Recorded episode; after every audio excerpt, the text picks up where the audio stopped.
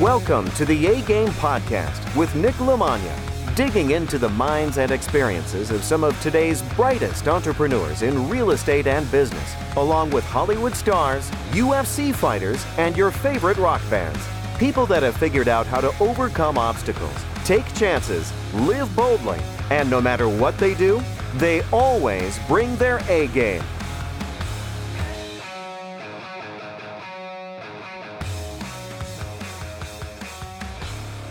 My guest today on the A Game podcast is Tim Calise. He is a business wizard. He raised over $350 million in his early 20s. And since then, actually saw patterns. He's a guy I love looking at somebody who actually studies things and sees those indicators because he actually shut down his fund and turned down a billion dollar line of credit that he could have worked on because he thought something was cra- crazy was coming down the pipeline and people said he was crazy and he wound up being 100% right and pulled that parachute right before it turned into a disaster for him. So he was able to get in, get out, get paid, and then roll that into a fitness enthusiast and start owning gyms and really building other businesses. He teamed up with Alex Hormozi, who everybody knows now, and he was the number two behind Gym Launch and a bunch of other really successful seven and eight and nine figure businesses work with some billionaires. I mean, the guy's been connected to everybody. So he's usually the guy behind the guy for a lot of these things that you probably don't even realize he's part of. And that's why I love having some of these little secret formulas coming in, like the he's the special sauce in a lot of these recipes for success. And I love being able to come on and meet a guy who especially is from Long Island. So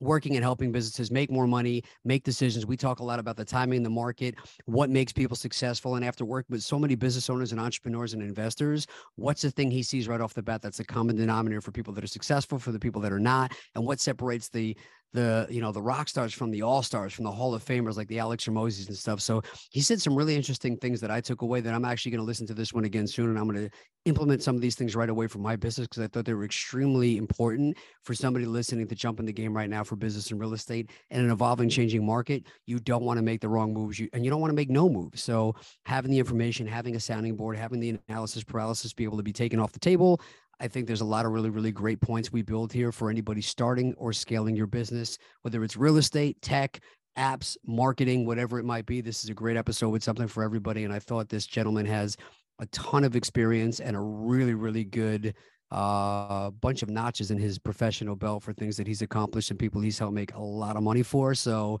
definitely don't sleep on this episode. Connect with him. He can help you for any business owner in any shape and size. He gives you ways to connect with him. So please do so. And for us, to have amazing guests like this, we just ask that you go on nicknicknick.com slash links, L-I-N-K-S, and you subscribe to this podcast. Please leave a five-star review, share it, support it. That's really all we're doing. We're 250 episodes plus, and we have some amazing guests that are come back on. I apologize for anybody that uh, didn't see any episodes for the last couple of weeks. I had laryngitis and things were a little crazy. So we took a little bit of a small hiatus. We did some replays, but we are back in business and we got a really strong uh, arsenal coming up for the next few months now of solid guests that you guys are going to be blown away with. So they're more than happy to come on because they want some exposure and they want to be able to help you guys know that they're making an impact. So please let them know by sharing this podcast, subscribing to this podcast. And when we're scrolling on social media, everybody's doing that anyway. Just please hit the like button, share the post, comment on the post, put a little fist bump, something on there. So the great guests like Tim, when they see that we're posting the clips from this podcast, they know that people are seeing it and appreciating it and they want to come back on and keep spreading the love and the support for you guys to be able to have a great financial 365 days. So that is the tuition for the show for these amazing guests. Is just please like, subscribe, and share so they know that they're impacting your life in some positive way. Uh, you will see all the ways to connect with the show and myself on nicknick.com slash links. And also, I want to do real estate deals together. Please send me a message through the app. 516-540-5733 is a direct text line. Just text the word real estate and we can either have deals that I can sell you deals you can sell me, or we can find a way to have a conversation to see how we can even work together if you're not sure. But that's really the ticket here is let's get some deals under the belt, whether you're new experience, whatever it might be. Let's figure out how we can make money together. And of course, last but certainly not least, go to nicknicknick.com slash bigger pockets for a free checklist on how to bring more value to your buyers. If you are a real estate agent, wholesaler, broker, whatever it might be, free checklist there for you guys as well. I also want to say, uh, Congratulations to Raging Ally Quinta. Got his brown belt today at Jiu-Jitsu. Guy is definitely a black belt. He just doesn't have the belt actually yet because he hasn't been shown up to the gi class enough. But now that he's there, uh, man, that guy is just an absolute stud, a, a, professional athlete on every level and a professional in business and real estate and everything. Man, I I'm inspired inspired by that guy every single day. Just his uh his humbleness, his ability to learn, the way he even trains and rolls, like no ego behind any of it. He's just looking to better himself every day and surround himself with people that can help him get there. And uh, just a privilege and an honor to be there today to watch him get that promotion from Matt Serra, who another guy that we just both like, love, and respect. Thank you so much for supporting this podcast. Thank you so much for uh, just everybody out there. I hope everybody's having a good day. Hug the people in your life because you never know when uh, it might be the last time. So I try and treat everybody with love and respect because you never know who needs it that day. And uh, anybody who needs little words of encouragement, take it today, take a hug, pass on some positivity, make somebody's day, and tell them to go out and make sure that they do the same. And hopefully we can help make the world a better place. Thank you guys so much for listening. Appreciate everybody. A Game Podcast, ladies and gentlemen. Have a great day. All right, my guest today is a serial entrepreneur and athlete, as well as a business coach and advisor who went from a former fund manager who raised over $300 million in his 20s, turned fitness enthusiast, and now has worked alongside some of the greatest entrepreneurs and CEOs today, including being one of the brains behind Gym Launch with the now social media famous Alex Hormozi. He now focuses on helping you grow your business, learn from his mistakes, and have someone in your corner to help you shorten the learning curve and find financial freedom with less bumps and bruises along the way to make your business more valuable. He has worked with technology companies, service based businesses, and many others to help build products, systems, and operations to create more value and profit for the last 20 years. He is a fellow Long Island guy, so I always love hearing those success stories, as well as a husband, a father, and more importantly, he is today's guest on the A Game podcast. Please welcome Tim Calise. Oh, thank you very much, Nick, for having me. Appreciate it. Dude, I'm really excited to talk to you. So, um, I've, I've been doing a little bit of digging and research on you for a little bit, but for people that have not been familiar with you yet, can you give a little bit of a 30,000 foot view of your background of who you are and where you came from? Yeah, so my name is Tim Calise, uh, a native New Yorker. Uh, went from there to uh, the finance industry and uh, had the opportunity to uh, build a fairly sizable uh, investment management business in my early 20s that we took from basically zero to $350 million of ma- assets under management. And being an athlete, went from there to spending a lot of time in fitness and technology. Uh, and most recently uh, was alongside Alex and uh, the executive team over at Gym Launch. Uh, and just a serial entrepreneur. I've done this a half a dozen times. I've bumped my head along the way quite a few times, and so learn learn some lessons. I've got the bruises uh, to to show for it. Uh, and other than that, I I just love the process by which you take an idea, make it into something, bring it to market, and make it make it valuable for others who who uh, who can gain from your expertise, your experience, your product, whatever it might be. So that's my creative genius, if you will. Awesome, man. Well, I love it. And I think there's a lot of really interesting things that uh, make you interesting as well as successful that people can benefit from. And one of them being, I, I, I was reading and listening to you talk about how you basically shut down your fund in around 2007 because you like to study patterns and stuff. And what you saw was some data telling you that things were going to go a little bit south in the near future. And so you pulled away. And I think that's extremely timely for a million different variations we can talk about now. But can you talk a little bit about some of the patterns you saw and the things that you noticed or recognized that gave you some red flags of maybe totally switching that direction? And then I want to talk about like the mindset of just shutting something like that down and rebuilding on top of that as well.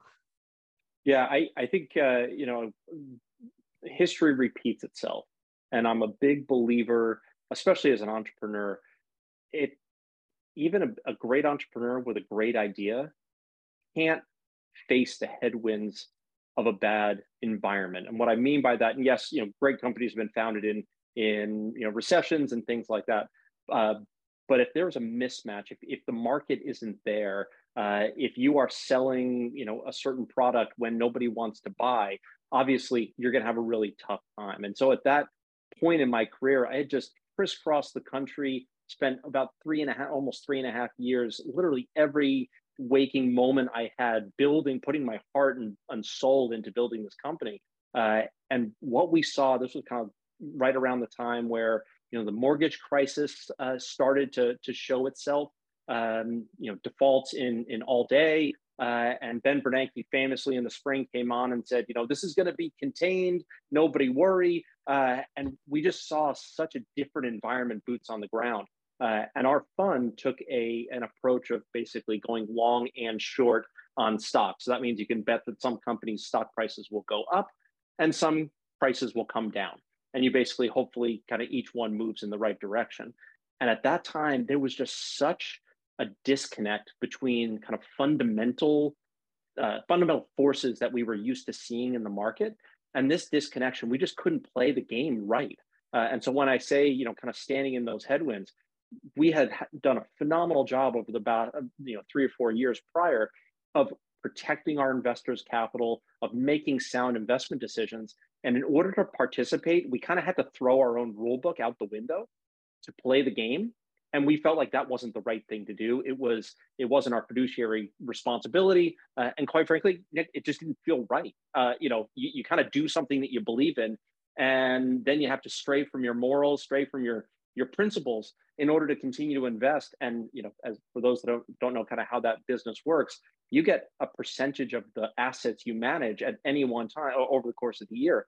We were getting 2% on $300 million so this wasn't like we were shutting down a you know ten thousand dollar a month you know business. We had created something of size, and you know our principles took precedent. Our moral fiber was quite frankly just too too tight and and you know too strong uh, to deviate from that. So uh, I regrettably hit basically send on over three hundred million dollars of capital in late two thousand seven, uh, and just walked away. And so it's still one of the hardest decisions, but uh, some kind of people view it as almost kind of clairvoyant. But quite frankly, you know, you, after you've done something for so long, you know when patterns emerge and you know when they don't look right, and it just didn't feel right to us. So we we did the prudent thing at that point, as, as painful as it was uh, for us for us personally. That's huge, man. And like, you know, obviously uh hindsight's 2020, but looking back on that when you pulled the trigger when you did, it was that that was the time to pull the parachute, man. So that that's incredible. Talking about patterns in the market, parlaying that question now into today. What patterns do you see that are similar and what patterns do you see that are different to today's climate versus what happened in that 2008 crash? Yeah. So as we sit today, you know, obviously in the headlines in the last couple of weeks, you know, Chat GPT has been, you know, dominating the idea of the the the rise of AI and things like that. You know, my the, the story I just shared was kind of 2003, 2004 up to about 2007. At that time, you know, technology had just started to really permeate the investment business. But as we stand today, you know, bl- there's Bloomberg GPT now. So imagine, if you will, trying to be an investor, you know, with uh, you know all the the resources that you have available to you competing against a machine that can take every bit of financial available data to make a decision um, so i think what's happening is there's going to be two camps that will emerge and, and this has always been i call it kind of the barbell uh, strategy or the barbell phenomenon there are traders investors and I think anyone who makes a trade and turns it into investment is going to get killed. And anyone who makes a long term investment and evaluates it in the short term or medium term is going to get really is going to be disappointed. And the reason for that is I think as investors, we are now playing short term games against much more powerful ally, uh, you know, adversaries. Like if I'm trying to trade the market today, I'm competing against effectively a chat GPT level, if not more uh, powerful, you know, set of set of players. And I just don't think most people can compete against that. So then you say, well, where do you go? And I think you get off of the places where technology gives gives others an unfair advantage. I think real estate is a great place to be. Uh, you know, it's a, it's disconnected from the idea of you know someone being able to complete compete simply on information. And I think you know the Warren Buffett, Charlie Munger, you know Berkshire Hathaway model will continue to exist, which is over long periods of time. I think investors can still take advantage of you know compound interest and and the time value of money and things like that. So you know definitely right now I'm taking a long term view. I don't know what will happen today, tomorrow, uh, the next day, but you know I, I'm certainly looking at you know where do I think things are going to be you know 10, 20, 30 years in the future. And and when you take that time horizon off, I think the the decisions become a little less scary.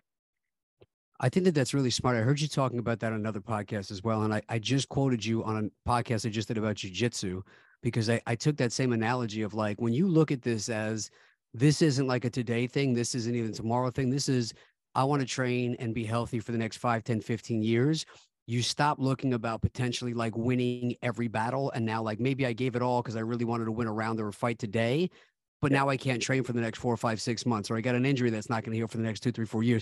And it allows me to be able to like pass on maybe tough days that I go, you know what, this is just one of those days where I don't need to be there today and go hard because like what's what I'm going to put out today is going to hurt me. And the lo- I think when you look at your business like that too, and it's like, okay, well, I don't need to win today and be rich tomorrow. I can literally look at this as a bigger plan. And I think when you look at it like that, you don't have to be as caught up because the stress of like looking day to day, like what's happening with my real estate prices, whether it goes up and down, history has taught us that real estate's been really forgiving over time. Like there's never been a time that it's gone down and didn't bounce back. So I think that that long ball is is going to play a lot of people right in this market. Um, I also think that it's important to look at the information here. So you mentioned Chat GPT and a lot of the stuff here. Do you think that this is going to play a difference in, you know, I looked back at like the 2008 crash and I didn't have all these like Facebook groups and and mm-hmm. masterminds and like connecting on Zooms and stuff like we have now.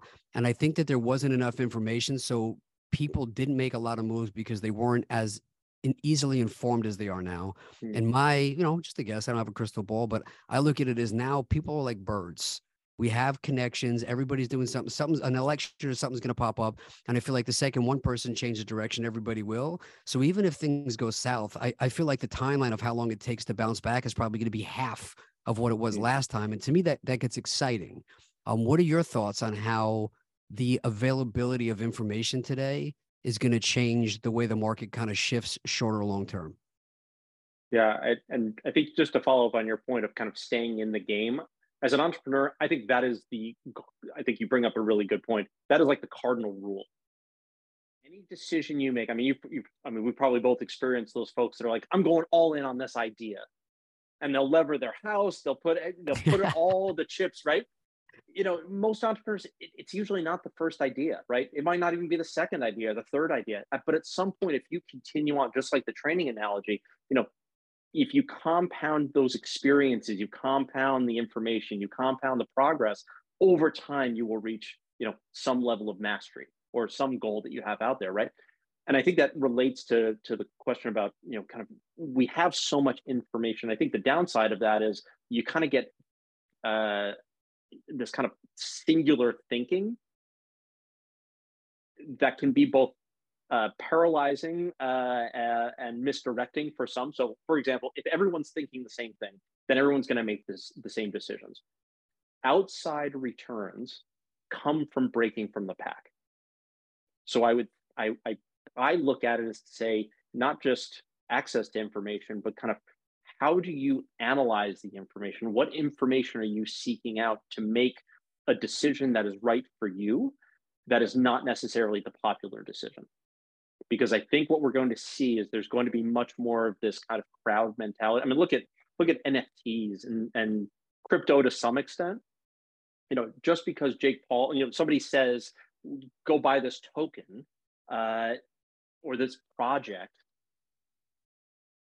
FTX, great example. Every, you know, people piled in just because Tom Brady got paid some fictitious amount of money to, you know, back something, right? Doesn't mean put your life savings in in something like that. You have to do your own. You have to think for your own uh, self. But the amount of information, I think, is the more important part. The information is out there. You just have to be kind of asking the right questions and i think the opportunities will come when you when you strike from the pack where are those those areas where you know somebody might not be buying real estate right now and i think maybe maybe you're not flipping as much but you're taking a long term view as an example maybe that's the the balance that you feel like you have to strike because you can't play a short term game right because i don't you know i don't know what's going to happen in the next you know 30 60 90 days but i can tell you right now you know some of the places that i'm looking at real estate for example especially multifamily you know they're going to be here 10 years, 20 years, 30 years down the line. Maybe you buy now, you don't have as much competition, you refinance when it makes sense. That feels practical, like kind of practical to me. Whether you can buy something, put, you know, put 50 grand into it and flip it for a hundred thousand dollar profit, I have no idea. And I think that's the game where uh, the the, sh- the closer to that proverbial sun you play, the more risk you're taking. And I prefer to take lower risk, bigger plays over the long term. I love that, man. And uh, you know, two, two more things just to kind of parlay off of that question as well. What you're working with investors and businesses now, a lot of people get stuck in like, but this is what I want to do and this is how I want to do it. And they mm-hmm. just keep like it's almost like jujitsu where I just keep pushing and pushing and pushing for the same thing. And then like the guy has to go, look, man, it's it's not working. Like mm-hmm. pull back and reset. But people don't want to do that. Well, I've already started going so far down this lane. And I think being able to pivot in business is really where fortunes are made and lost as people get bullheaded instead of being a little bit open-minded. So you being somebody who's constantly working with new businesses or, ex- or existing businesses and figuring out how to make them fire on, on, cylinders is that a conversation you have a lot with business owners of like really having to like reinvent stuff or let an old way of doing something go out? Because that's not an easy mental change for human nature. Yeah. So i think everyone's probably heard of and if you've ever tried to get like a bank loan for a business the first question you're going to get is where's your business plan and I think this I, this concept of I'm going to be able to sit at a computer and tell you the step-by-step narrative of what the next 36 months looks like, the next 60 months looks like, it's just it just doesn't exist. It sounds good in practice and it helps the, the writing process will help flesh out your thinking. But business isn't like it. You don't just start it and go, okay, well, I did step one, now I'm on to step two. It just that's a fictitious way that this kind of all happens the best way to do it, and, and software is a great example. If you go back 20 years, these large, you know, software companies, they'd spend, you know, years and years and years building something, and then all of a sudden it would be, you know, and now it's released. Hopefully, you didn't miss the time where that piece of software actually, you know, uh, was relevant, made, and hopefully it meets the criteria of what people want. Today, what they do is, what is the smallest version I can create go and test. And I think if you as an entrepreneur take a testing methodology, like a testing approach, rather than a I'm going to go figure it all out and then go tell people what I've built. For example, I you know I I I own gyms for a long time. It's really easy to go like I am the best gym for or I created this thing because everybody wants it. Well, if nobody's buying, the market's telling you the answer. And in investment world, there's a concept that says, you know, the market can be wrong longer than you can stay liquid. And what that means is your opinion, quite frankly, doesn't matter when the market is telling you differently. So I encourage the folks that I work with to say, okay, what is the thing we're testing? Because a product is a series of tests or positive tests and positive reinforcing tests. So if I think we are going to create a, you know, I have an iPad. So I believe that you know a larger iPhone is is the way to go. So what is the cheapest thing we can do? All right, we're going to take a laptop and saw the the keyboard off and hand it to someone and go, if you had this, what would you do with it? Is it valuable? Is it not valuable? Whatever it might be. Um, so I would encourage folks to to really look at it and to say, because I think there's this idea of a, a, fear of failure or you know the ego or the uh, you know the the the mental hit that trying something that quote unquote doesn't work that you've oh i've poured my heart and soul into this and and nobody wants it. Well for you get into business to solve problems and the more you can solve an existing problem allows you to test further faster and be able to build something that is relevant for the market. So take kind of a, a bite-sized approach rather than a you know we'll figure it out and then tell the market what we what we created if you have been kicking yourself that you didn't start investing in real estate sooner, whether you're beginner, intermediate, or advanced, any way you're looking to get on a residential, commercial, land development, wholesaling, fix and flips, whatever it is, let's find a way to get you involved in some projects, get you some properties, whether you want to sell some properties to me, whether you want to buy some properties from me, whether residential, fix and flip, cash flow, multifamily, whatever it is you're looking for, let's figure out a way to get you involved or find a way for us to partner up on some deals. Reach out to me on any of my social media channels. You will see all the different ways to connect with me and figure out how we can start to work together, make it happen. Everybody that invests in real estate always just says they wish they did it sooner. Best time to start is today. I love that, man. I think that that's outstanding, especially like at a time now where I, have heard you use the term that there's always opportunity and volatility. And it's oh, like oh, yeah. that famous Warren Buffett quote of like, be greedy when people are fearful and fearful when people are greedy. Fortunes are made and lost in a transitioning market. But I feel like that comes from people trying to make moves based on not having systems and processes in place. And and that's what I tell everybody is like, yes, you can make a lot of money when the market's transitioning, but you better have some training wheels and some safety nets and go to somebody that actually knows what they're looking at because there's so many people that got on over the last 5 or 6 years that couldn't lose and they don't really know how to how to act when things get tough. And I think that that's where somebody like you comes in that's already been through that downturn, has already seen that, and they know how to play that right. And I think when you can make the right moves at quote unquote the wrong times, mm-hmm. it's it's such a fantastic opportunity. And and I've I've seen that you help people with the things that everybody looks for. One accelerating time. Two eliminating the learning curve. And three reducing the cost of expensive expensive mistakes which we've all made. So how do i make more money with less risk in a shorter amount of time? That's what everybody wants. And i think that like you said there's a pro and a con to that that if they go too big too soon too fast too hard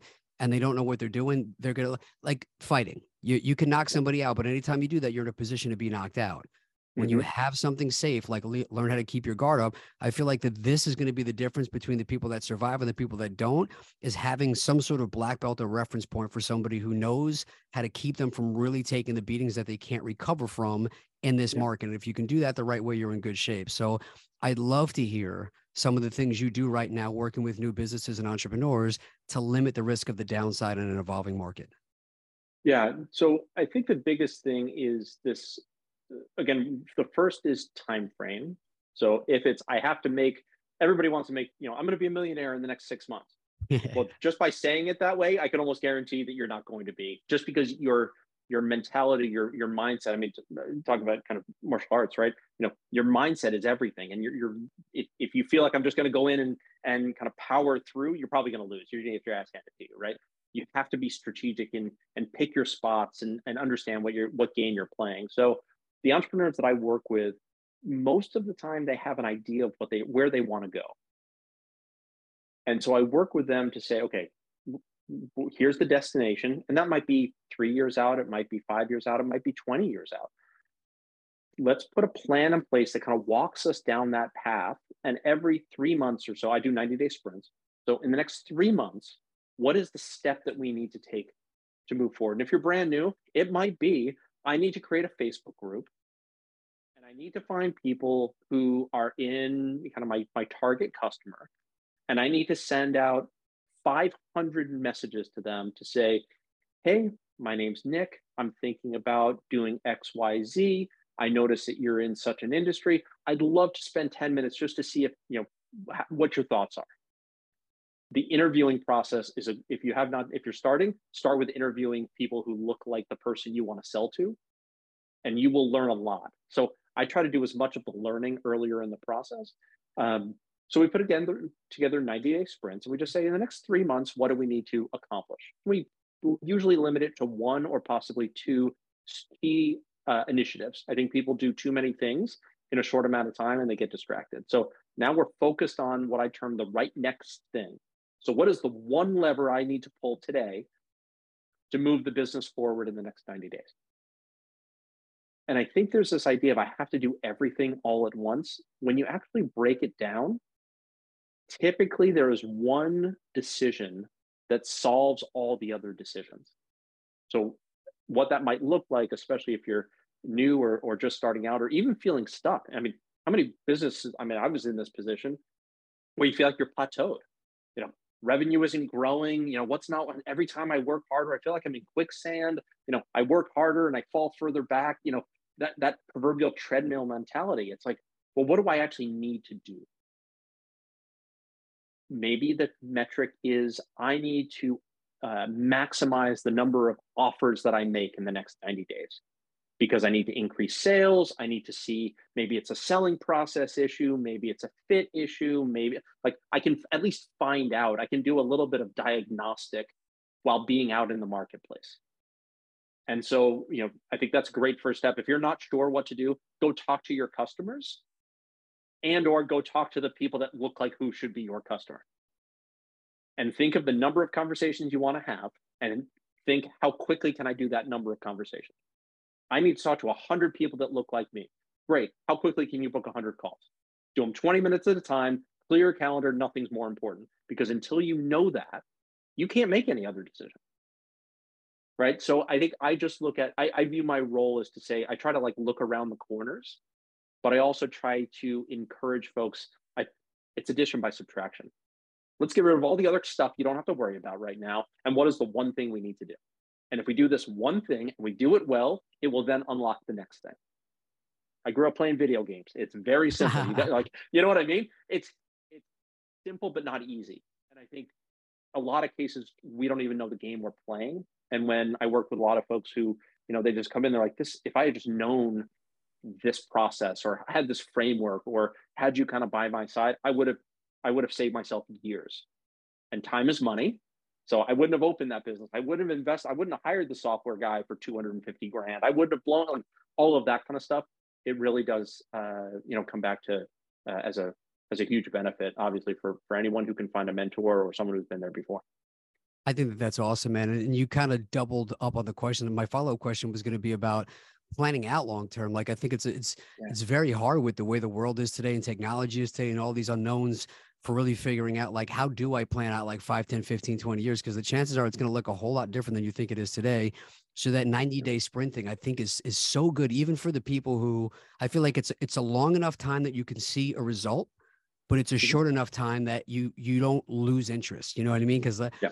parlaying to the next thing we talk about is delayed gratification is people want re- results now. I feel like 90 days is realistic to be like, look, you can like you're not going to go to the gym and be jacked tomorrow, but in 90 days, you can start to see that you're losing some weight, mm-hmm. you're starting getting some tone, or you have more energy. Like that's awesome. And then you build off that momentum and you build off that momentum. And I, I think that that's like a really huge thing to have those those points and to again pick those one things. If anybody didn't take that away of like just decide on that one thing that's going to make your business and that could be adding something or taking it away is there any tips you have of people that are going well like what should i do like what's the so let me let me let me put this into two things new businesses or new entrepreneurs starting out and they go for the next 90 days i'm having trouble trying to figure out like what sh- how do i even figure out like what decision that is to make my business better? Let's start with that one and say like what would your advice be for even figuring out what that is? And then i'm also going to then go and back that up to a two part question or for somebody who's already in an existing business and they're already doing well but now they want to go to the next level.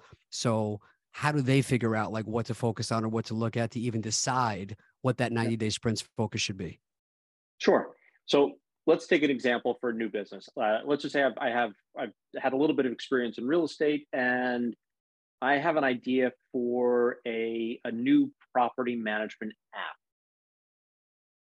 So I know a little bit about real estate. I could sit here and say I'm going to go build an app, and because I know a little bit about real estate, I can say you know I know some of the you know the the the pain points are you know uh, when a tenant needs something i don't want them to call me or text me or email me like i'm management of inflow of, of things that you know tasks that i need to do. Uh, if i just had an app uh, they could just go on the app and then it would all get you know figured out and all that kind of stuff.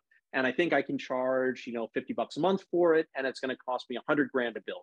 Let's just say. You go out and build it and then you hear crickets. In my market you'd probably hear that for a number of reasons. But let's just say you do it and you find out you've wasted time, you wasted money.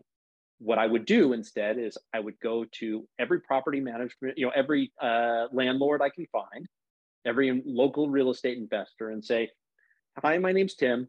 I have an idea that will help you fill in the blank problem. You know, address your fill in the blank problem by fill in the blank, you know, solution. Um, if I created something like this, would that be valuable for you? And then you just shut up and listen. And they will tell you the answer. And like, well, you know, my actually my biggest pain point isn't actually task management. It's actually, you know, managing the financial side or whatever the thing is. Like, oh, I didn't think about that. Like, okay, then you would say, well, what is the if I did that problem, if I did that for you, you know, hey Nick, you're the you're the owner of the building. If I handled all of that for you, manually just start, I'll do it for free. Can you give me the next? Can you give me a three month window to te- to to take that process on? Oh yeah, sure. You're going to do work for free by all means and solve my uh-huh. problem. That sounds awesome. Then you learn the issues that are at hand, and then you're like, cool. After 90 days of doing this day to day, you'll learn what the problems are and what the solutions are. Then you go, oh, I built this uh, you know Excel spreadsheet to help you with that. Can you go use it for three months or 30 days or a week or whatever the time frame is? And then let me know what you think. Free. Oh my God, this was amazing. And if it only did this, this, and this, it would be 10 times more, you know, valuable. Now you've basically built your business. You didn't go and say, here's your problem, here's your solution. You're building it more in a collaborative way. And that's what I would encourage people to do. It takes a little bit of you got to get over your nerves of like talking to people if that's uh, you know fear or even saying I don't have an answer. I think we're we're conditioned to have answers all the time. I think if you just go go with open ended questions. Hey Nick, I'm an entrepreneur and young guy, and I think this is a problem that I think you have. Here's how I think you could solve it, or how do you think you could solve it? And then build what people tell you and do it as small as you can and then build from there. And great business. I mean, Amazon started as a bookseller. So their vision was we're going to create, you know, this online store. I'm a, I, I think one of the best books I've ever written uh, was by Tony Hsieh, who was the founder of Zappos. Oh, and yeah. his whole thing, his whole reason for being was we're going to win on customer service. Say we're going to go sell shoes. We're going to be a where customer service wins for $7 billion. So you have to think about what business you want to be in. And to, to the point you made was like, well, markets change. Common things that are that are common, you know, consistent throughout time. Health, wealth, you know, well uh, care, you know, the, the context, community, you know there are some things that you can look back and go okay well how could how does my business tap into these things you know and and so that's what i've encouraged folks to do if you're stuck you already have customers find your top 10% of your customers 20% of your customers and i actually did a, a piece on this last week if you have not spoken to those people in the last six months you're missing the boat come up yourself and say hey just want to check in, see how everything is going. Number one, I just, God, I, I'm so thankful. I appreciate. Anything else I can do for you? What, how's business? How's whatever it might be? And in the fitness industry, what what that looked like for us was we were a gym, but I called like we would talk to our members all the time, and they're like, "God, I'm really struggling with you know staying consistent." You probably heard this narrative. Yeah. Awesome. We had accountability coaches every day, times a day if they needed to. That was the next problem we solved.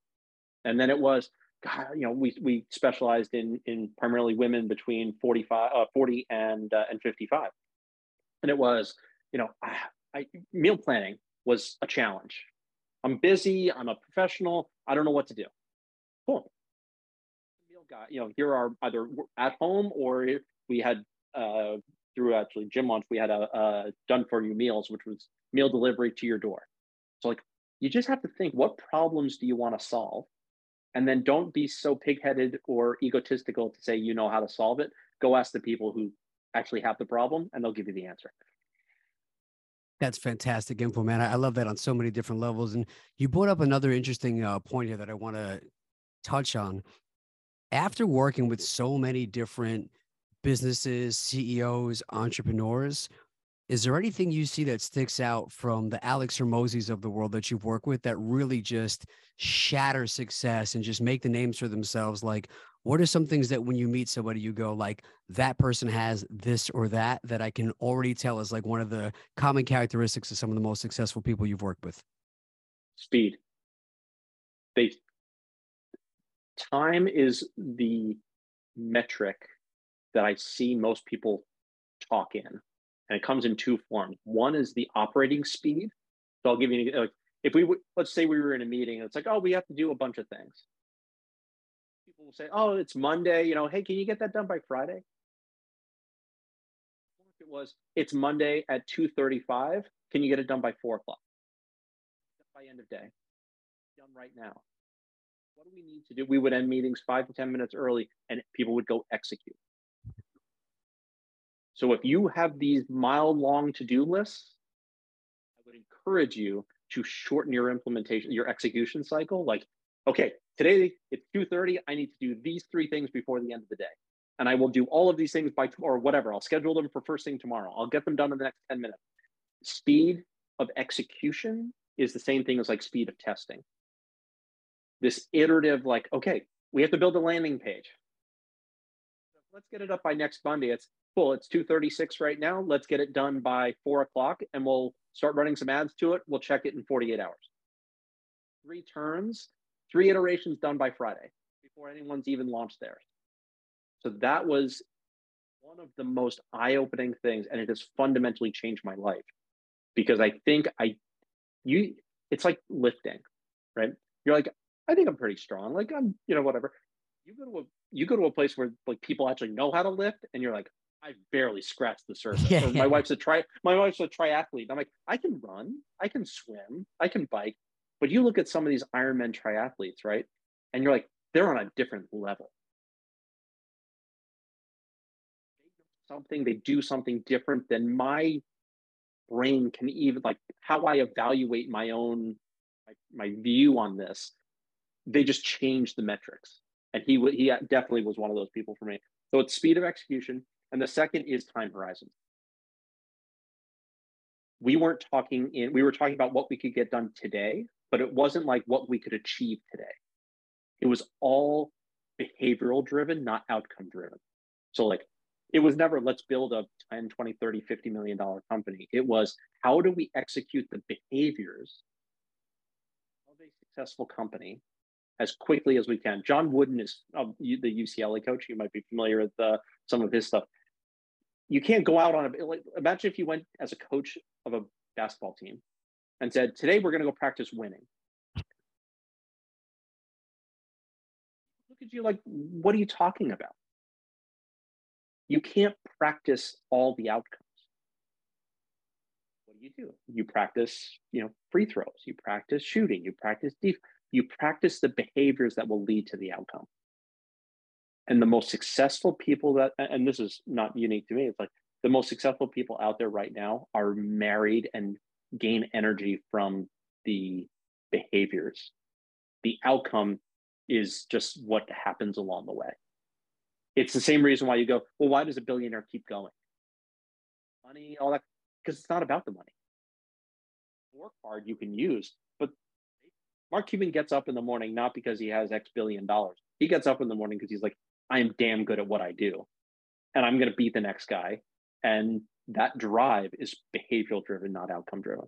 And if you're outcome driven, you're going to lose because I'll win all day, every day, because I won't stop the behaviors which is the same reason why if you try something and it doesn't work, down by that, I'm fed by that. I just learned one more thing. It's a testing round. It's a it's a step on the path to I just know I'm going to keep doing what I'm doing and wherever it takes me, I I feel pretty confident that if I stick to the day to day, I'll win the game. Man, that was such a good answer. That was uh, uh, better than I expected. You you gave me some things that, that I need to take away for sure. That I was like, yeah, I'm gonna clip that. That that was that was really good info right there. And you touched on uh, coach UCLA. You, sir, being an athlete yourself, I believe you were on the road team. I was. I was a rower. Yes. That's awesome, man. I always like to ask athletes, what type of things did you learn from being an athlete or from athletics in general that translated into business? So rowers just by just because it's what I know uh, are are a little bit of an odd breed because you're like up at four o'clock in the morning, it's freezing cold, you're on the water, the whole nine yards. Interesting thing about rowing, and there's kind of two forms. There's like everybody's probably seen like an indoor rowing machine. The guy at the time that had the fastest kind of score on an indoor rowing machine was a lumberjack from, I believe it was Scandinavia, and he was like 300 pounds of solid muscle the, the testing eh, 2000 meters on an, on an indoor rowing machine was kind of the standard. And he had the fastest time out of anybody in the world at the time 300 plus pounds. When you put that guy in a boat, actually hurt the boat rather than help them. Because the difference is when you are in a rowing shell, it is both the power you can generate, but you also have to carry your own weight. So it's not just the skinniest guy. It's also not the strongest, the heaviest guy. It's not, it, it's this power to weight ratio. And what I learned through that experience was like, it actually doesn't really, you can be the big guy on land, but if you can't carry your own weight, you're going to get cut. So every experience that I've had since then, especially in the corporate environment, has been how do I more than carry my weight?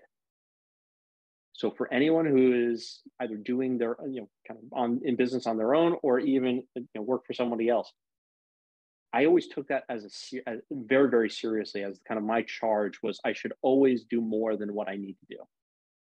And I think it's boded well for me as an entrepreneur because it's like if I'm going to give value, I'm going to give 100 times the value. Not just like if I charge a dollar, I got to give a dollar. This is the you know if I if I charge a dollar, I damn well better give, you know, 10, 25, 50 bucks in return because I have to carry my own weight. And so that was one of the biggest things that I learned as uh, as a rower specifically. And then it's just the dedication. Uh, you know, you mentioned jujitsu. It's like, great, you had one practice. Congratulations! like it's a day to day. Yeah, I mean, it's like you, I can see it on your face. Like, oh yeah, it's like just because you came in today doesn't mean tomorrow changes. It is a dedication to the path, rather than like, congratulations, we had a good practice today. We're done. There is no done.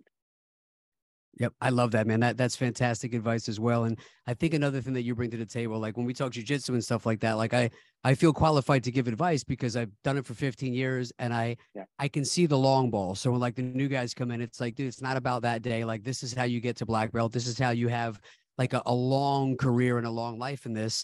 And I think you point out a bunch of times that like you've walked in an entrepreneur's shoes before and there's a lot of guys i remember there, there's times that i've gotten you know i get calls all the time from like hey do you want to grow your business of course i do and they go well we have mm-hmm. x y and z and then i go well tell me about like what have your business coaches done And like well they don't actually do real estate and they haven't even done this but like they're trained to help you and their students have gotten these results and i'm like i get it that they've gotten other people the results but they don't know how to talk to the person like to relate to them because they haven't actually been there. They haven't actually done it. Matt Serra, my jiu-jitsu coach, has had a famous uh, fight with this guy that they were talking and the guy was criticizing a bunch of fighters. And he goes, man, you're like a swimming instructor who's never been in the water.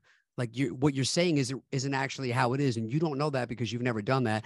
And I think the fact that you have, and you've had to make the tough decisions and you've had to murk the rocky, the rocky waters really is a blessing to work with somebody like you who actually knows what the average daily mental, physical, financial struggles are of somebody who builds and runs a successful business. So I'd love to hear about how you have helped with your past experiences now. How are you helping new investors or current investors or businessmen or entrepreneur CEOs scale up their business and limit those bumps and bruises? Yeah. So uh, it's like the idea of like, imagine if you read a book, you know, when you get punched in the face, then do this. ridiculous. But it's like if you haven't been punched in the face before, you you can't. It's not. It's not something you read in a book, right? So I think uh, as far as kind of the work that I do right now, it comes in a bunch of a, a couple of different forms, but primarily I work on kind of three general areas, which is pricing, product, and positioning. And the reason that those three are kind of central, it's because it is where like cash flow comes from it it streams out of that. Um, I do help people raise capital when it's appropriate. Most people don't actually need to raise money to do whatever they want to do. That is a big fallacy. Everybody looks at Shark Tank and it's like, I have an idea. Let's go raise money. Like, don't please don't do that. And if I'm, I can guide you along the way, but um, when it's appropriate, I help people raise capital. And lastly, the idea of kind of selling a business is quite foreign to most people. And the process, it's like uh, staging your house. You wouldn't generally say, like, just in a normal course of a day, and then at that night go, okay, I'm going to sell my house and list it the next day and have people walk through, right? There's a process that you're like, okay, I have to declutter, I have to paint, I have to do all those things. A business is the exact same thing because, from my perspective, I know what the buyer is going to be looking for. And so we go through a process to say, okay, if we want to maximize the outcome, like the value of the business, what does it need to look like? In many cases, the next thing that happens is there's two primary issues. The first is they don't have a team or their team is insufficient to kind of show the business is stable. And the second is their customer retention is usually pretty poor. And when a buyer wants to pay, if you want a buyer to pay maximum, the biggest number possible, the maximum multiple, so generally it's a, amount of money you make in a year times a certain number. If you want that number to be as big as possible, you have to show that you've reduced the risk of failure to such a point that you're willing that that you're able to or, or worth paying that that top dollar for. So one way to do that is the team. The other way to do that is to say if we get a customer, they stay forever. And what that looks like a lot of times, especially today, is you know imagine if you got a if you got somebody they stayed for a month and they left. At your your product's $100 a month. So you generate 100 bucks and they leave. And then you walk to an investor and say i can acquire memory customers for $5 and they'll make me 100 bucks. The next question they're going to say is well why are they only staying for a month the right way to answer that question is not that how little I can spend to get my money back and it's a hundred bucks. That's not actually the point. In most cases, it's I can spend a thousand dollars because they're going to spend a hundred bucks a month for the next five years because I'm I, it, the the product is so sticky.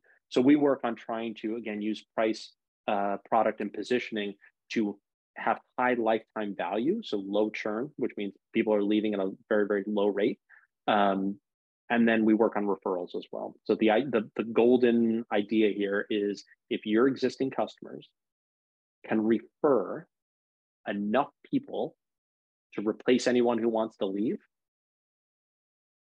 you never have to market a day in your life. Huh. And I think we are currently sitting in a place where it's always, let me just run another ad, let me do another funnel, let's do another paid thing. I believe in product led marketing. If your product is as good as you think it is, you should be able to get people to buy, they should stay, and they should bring at least two friends.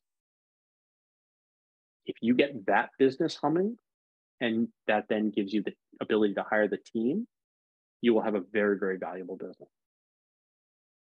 And so I'm trying to build longevity and, and capital appreciation. That is wealth building, not just a you know we make a sale for to make a sale. It's a it's a fundamental you know, shift for for a lot of folks. That's awesome, man. That's, incredibly valuable, obviously to me, but for people listening, and especially the people that are listening now that are CEOs, entrepreneurs, business owners, who should be reaching out to you for help? Like what what types of businesses, what types of entrepreneurs, what level of experience are you looking for that people can reach out yeah. to you and work with you? Yeah, so I I view myself almost as like a consigliere, uh, not to use a Godfather analogy, but uh, I am kind of the, I view myself as the trusted number two. I was Alex's number two at, at Gym Launch. It's a position I've now held with uh, uh two billionaires, uh, and I've worked with with a third. Uh, so I view my kind of secret or or my position to be any CEO, business owner, founder, independent. Generally, I work with service-based businesses and technology-based uh, based businesses. Anything that is in the services industry, particularly, is uh, is a great fit for me. Um, and if you are like, I really wish I just had someone to talk to, a sounding board, someone to help kind of organize my thoughts and be able to lead the team. That's a, a, a my perfect uh, uh, uh referral would be would be someone who fits that criteria. That's and awesome. size, you know, five hundred thousand dollars a year or more in revenue um, is generally is generally the folks that I uh, that I engage have have as engagement. But if you're new, uh, and we can talk about, you know, I'm on Instagram, LinkedIn, and Facebook. Just shoot me a DM uh, with the word Nick, and I'm happy. To, I'm happy to give you some uh, some guidance uh, free of charge. So I just I, I, really am passionate about kind of helping the next crop of entrepreneurs, uh, hopefully reduce the the level of mistakes and and shorten that learning curve for everyone.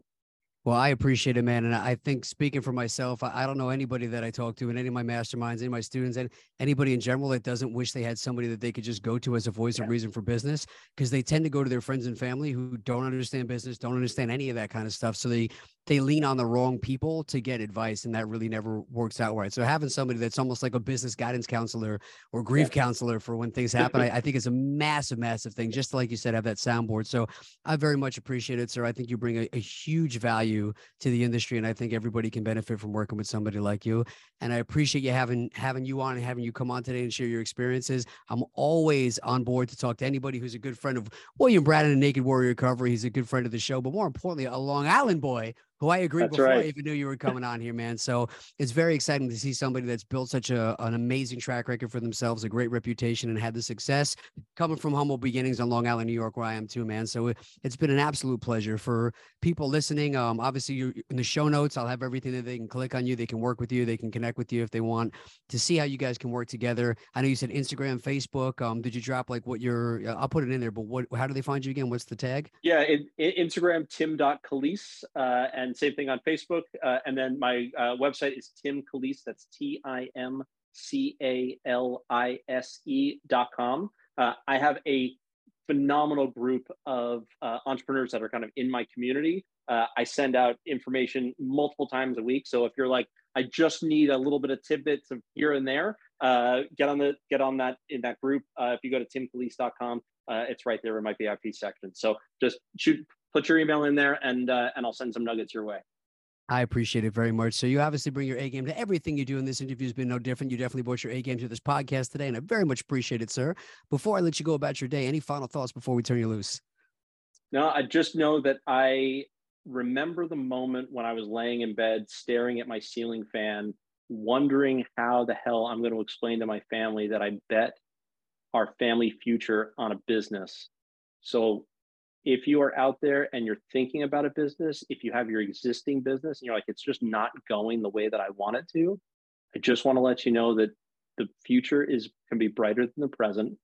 There are people that are here that can help you. And if there's anything I can do, please reach out to me. Uh, we as entrepreneurs are a different breed. It means that 95% of the population doesn't understand you.